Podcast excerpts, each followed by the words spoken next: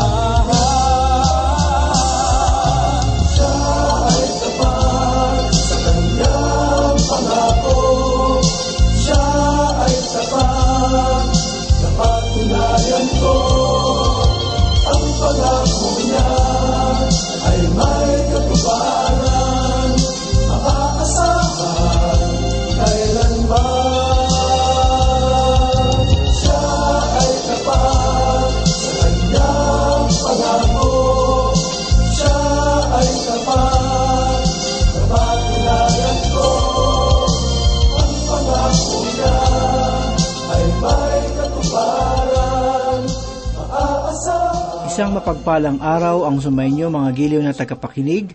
Oras na naman upang tayo ay magbulay-bulay ng salita ng Panginoon. Ating ihanda ang ating puso't isipan sa mga katotohanan na masasumpungan natin sa banal na aklat. Pastor Dan Abangco po, ang inyong tagapanguna. Sisimulan natin sa sandaling ito ang isang bagong aklat sa bagong tipan, ang aklat ng Santiago. Ang aklat ng Santiago ay una sa grupo ng mga liham na tinatawag nating pangkalahatang liham. At kabilang dito ang Santiago, una at pangalawang Pedro, una, pangalawa at tatlong Juan, at ang aklat ng Judas. Nilayo na para sa lahat ng iglesia ang liham na ito.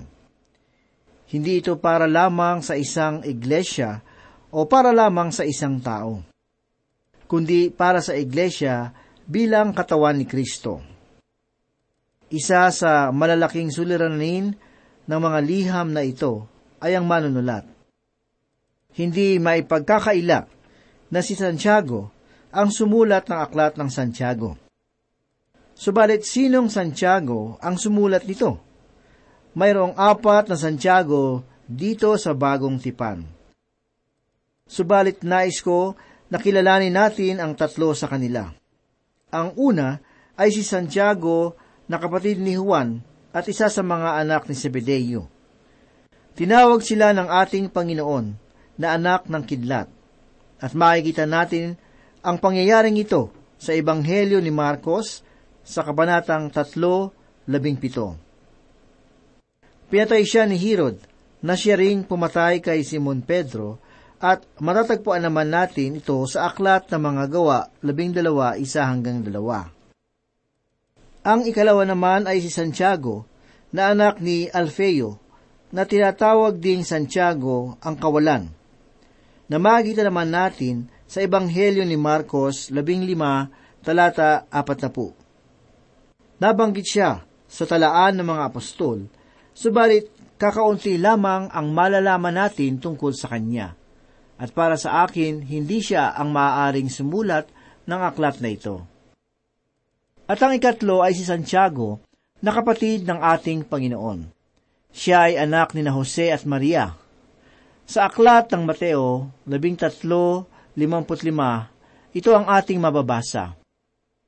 Hindi ba ito ang anak ng karpintero? Hindi ba ang kanyang ina ay tinatawag na Maria?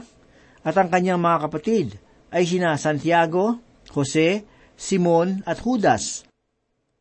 Sa pasimulay, hindi agad naniwala ang kanyang mga kapatid. Subalit dumating rin ang panahon noong naging puno ng iglesia si Santiago sa Jerusalem.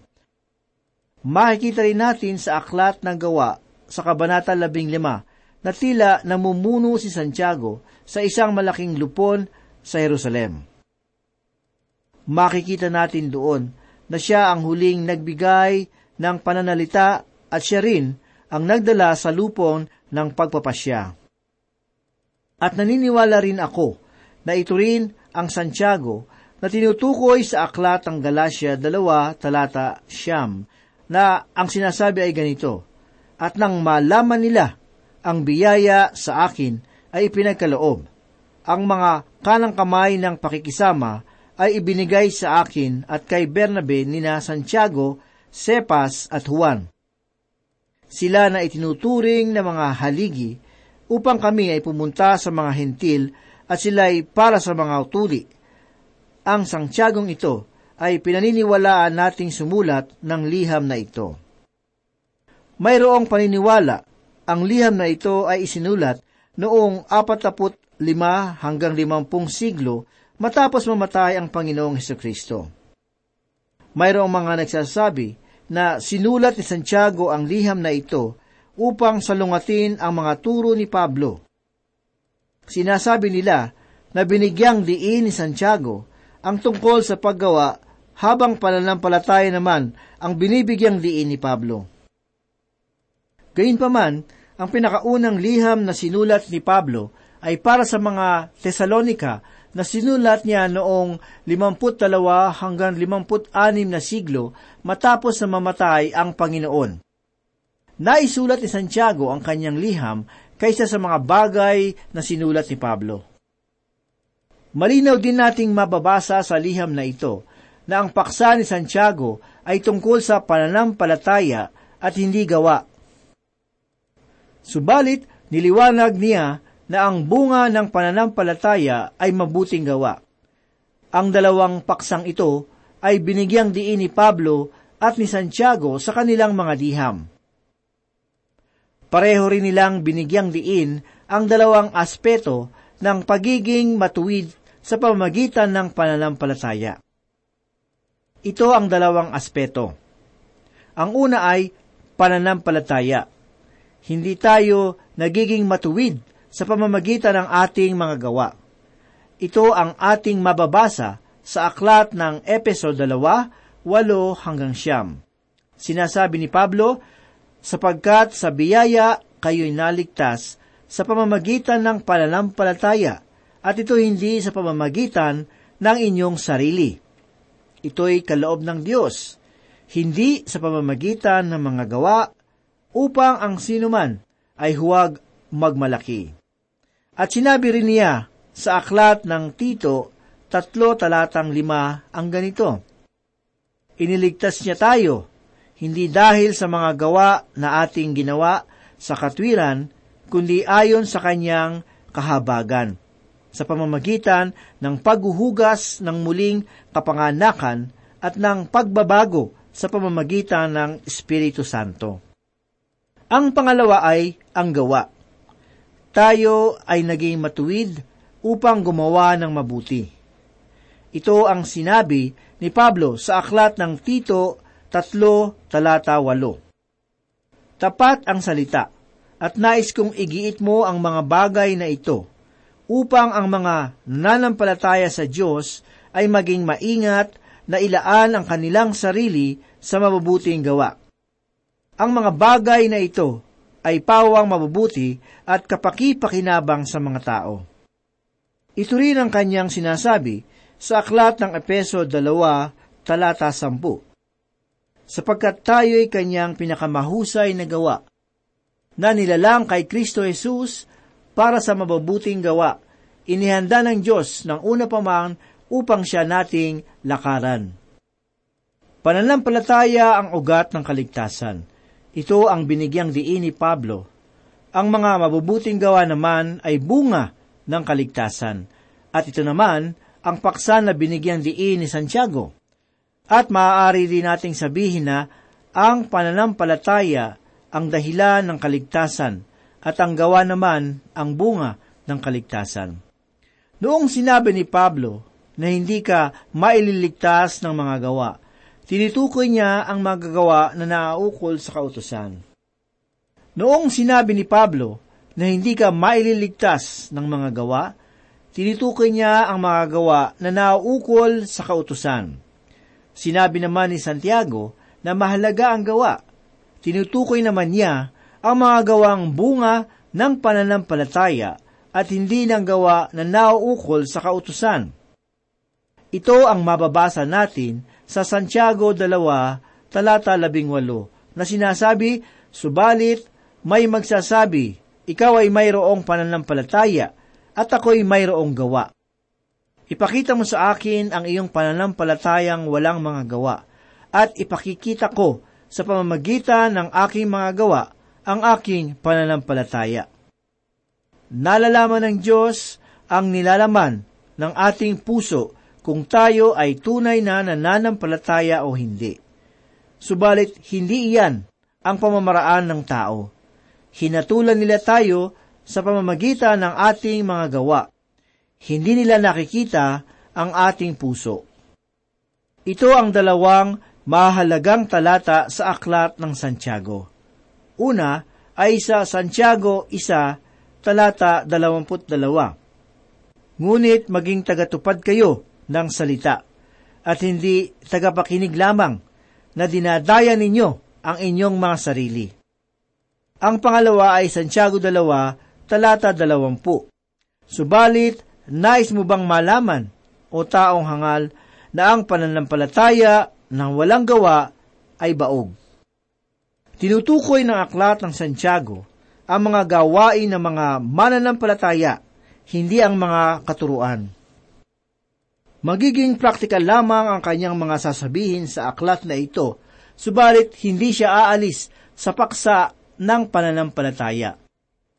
Si Santiago ay isang praktikal na tao. Dahil sa kanyang likas na pagiging praktikal, inihambing ang aklat na ito sa aklat ng kawikaan at gayon sa pagtuturo ng Panginoon sa bundok. Itinuturo rin ni Santiago na ipinapakita ng gawa ang ating pagiging matuwid dahil sa pananampalataya. Bago natin simulan ang pag-aaral at pagbubulay ng aklat na ito, kailangan nating malaman na ang aklat ng Santiago ay isang praktikal na aklat. Tumutukoy ito sa mga dapat gawin ng mga mananampalataya. Bagamat tumutukoy ito sa mga pag-uugali ng mga mananampalataya malilaw pa rin tinutukoy ang paksa ng pananampalataya. Binigyan diin sa aklat na ito ang mga gawang bunga ng pananampalataya. Binigyan niya ng diin sa unang tatlong kabanata ang pagpapatunay ng tunay na pananampalataya at ibinigay rin niya dito ang mga pamamaraan ng Diyos upang masubukan ang tunay na pananampalataya. Matapos po nating makita at malaman ang mga bagay sa likod ng aklat na ito, basahin po natin ang unang talata ng unang kabanata na ganito po ang sinasabi, Si Santiago na alipin ng Diyos at ng Panginoong Heso Kristo ay bumabati sa labing dalawang lipi na nasa pangangalat. Tinawag niyang alipin ang kanyang sarili. Ibinaba niya ang kanyang sarili sa gayong kalagayan, ang pinakamababang kalagayan sa kanilang panahon. Marahil, kahit papaano, ay maaring iba ang ating pananaw sa ating sarili kung tayo ay kapatid ng tagapagligtas ng sangkatauhan. Nakita ni Santiago kung ano siya sa harapan ng kanyang Panginoon. Noong una ay hindi siya agad pinaniwalaan ng kanyang mga kapatid sa laman na siya nga ang anak ng Diyos, sapagkat sabay-sabay silang lumaki at maaaring magkakasabay rin sila sa kanilang mga paglalaro. Nakita nila kung papaano lumaki si Jesus. Napansin nilang kakaiba nga siya, subalit hindi sila naniwala na siya ang tagapagligtas ng sanlibutan. Nagpakatao ang ating Panginoon noong narito siya sa lupa na hindi siya agad pinaniwalaan ng kanyang mga kapatid. Ang ating pamilya ang pinakamahirap na paniwalain, subalit sila ang mga kailangang maabot.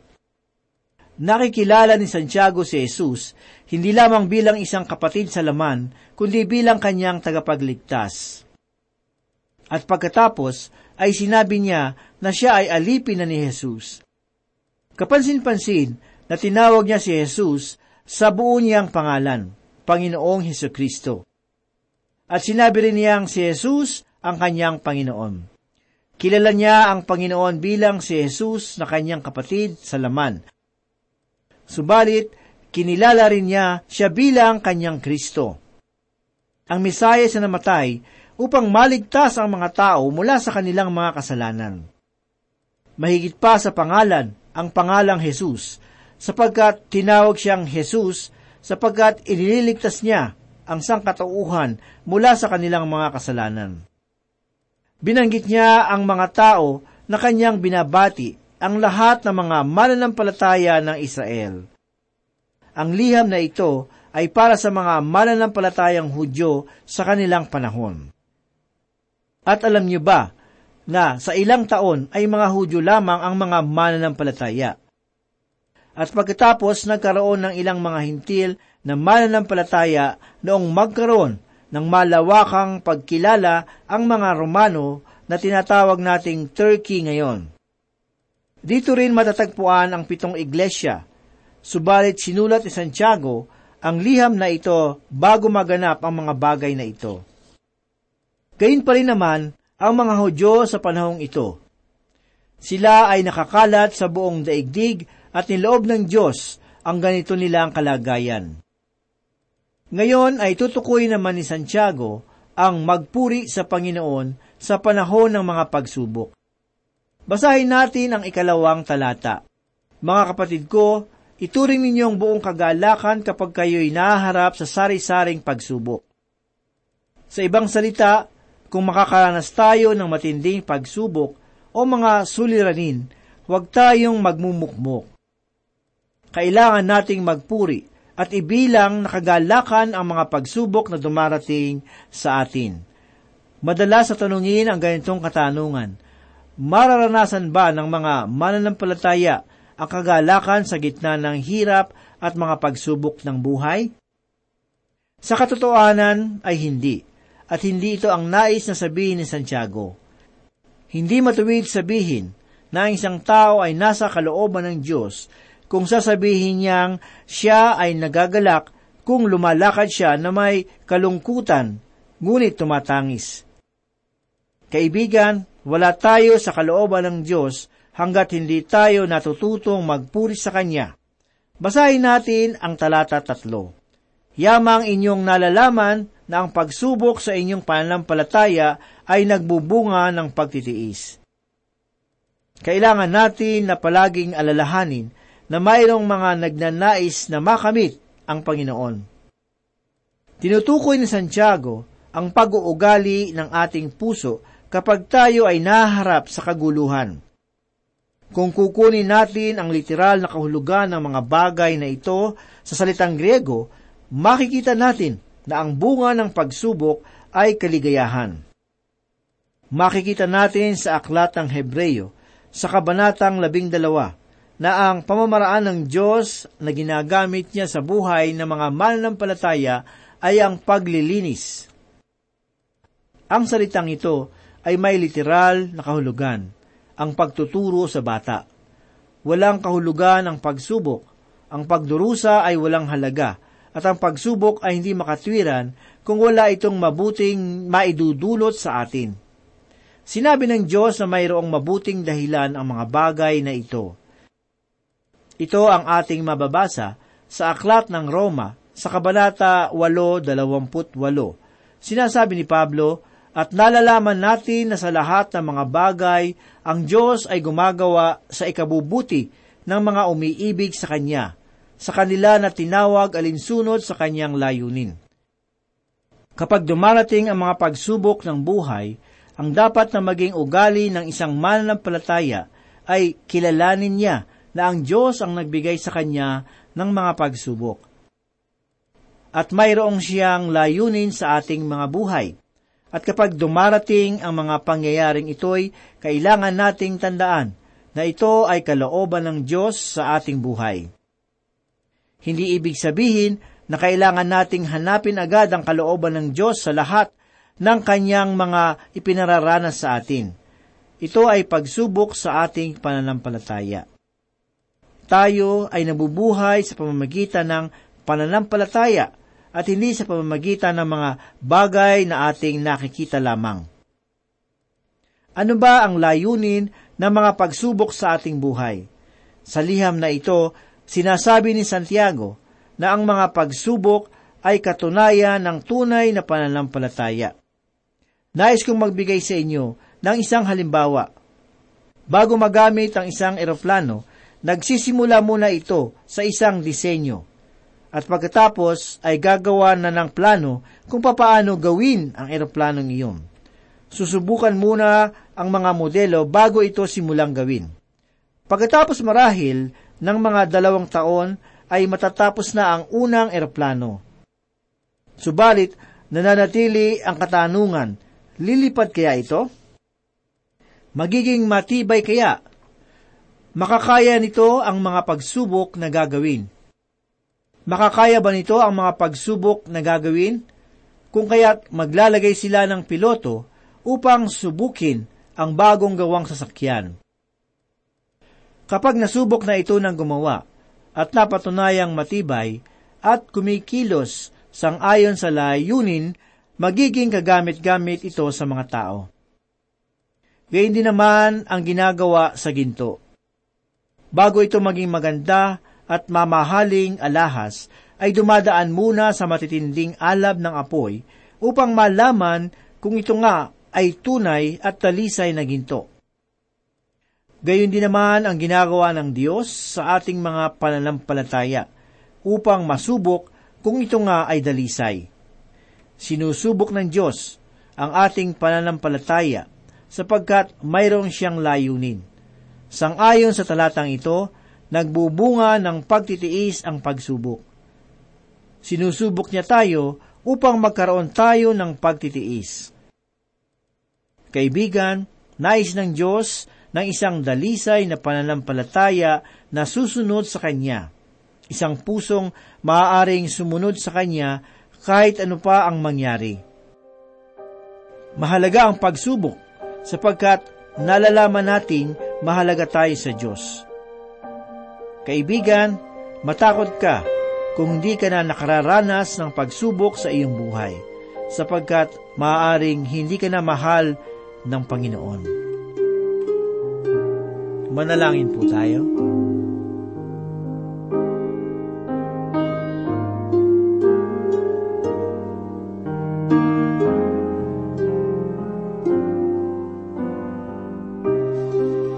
Dakila at mapagpala naming Diyos, kami po muli ay nagpapasalamat sa inyong kabutihan. Salamat sa iyong mga salita na aming napagbulay-bulayan. Sa mga sandaling ito, loobin mo nawa na matatak sa aming mga puso at aming maisabuhay ang iyong kalooban. Pagpalain mo, O Diyos, ang aming mga tagapakinig. Batid mo po ang kanilang mga pangailangan, ang kanilang mga pinagdadaanan, ang mga pagsubok sa kanilang buhay, at ang samot-saring tukso. Salamat muli, Panginoon, sa pagkakataong pag-aralan at pagbulay-bulayan ng iyong banal na salita. Ito po ang aming samot dalangin sa pangalan ni Jesus. Amen. Bawat yaman sa landas ng buhay ay malwalhati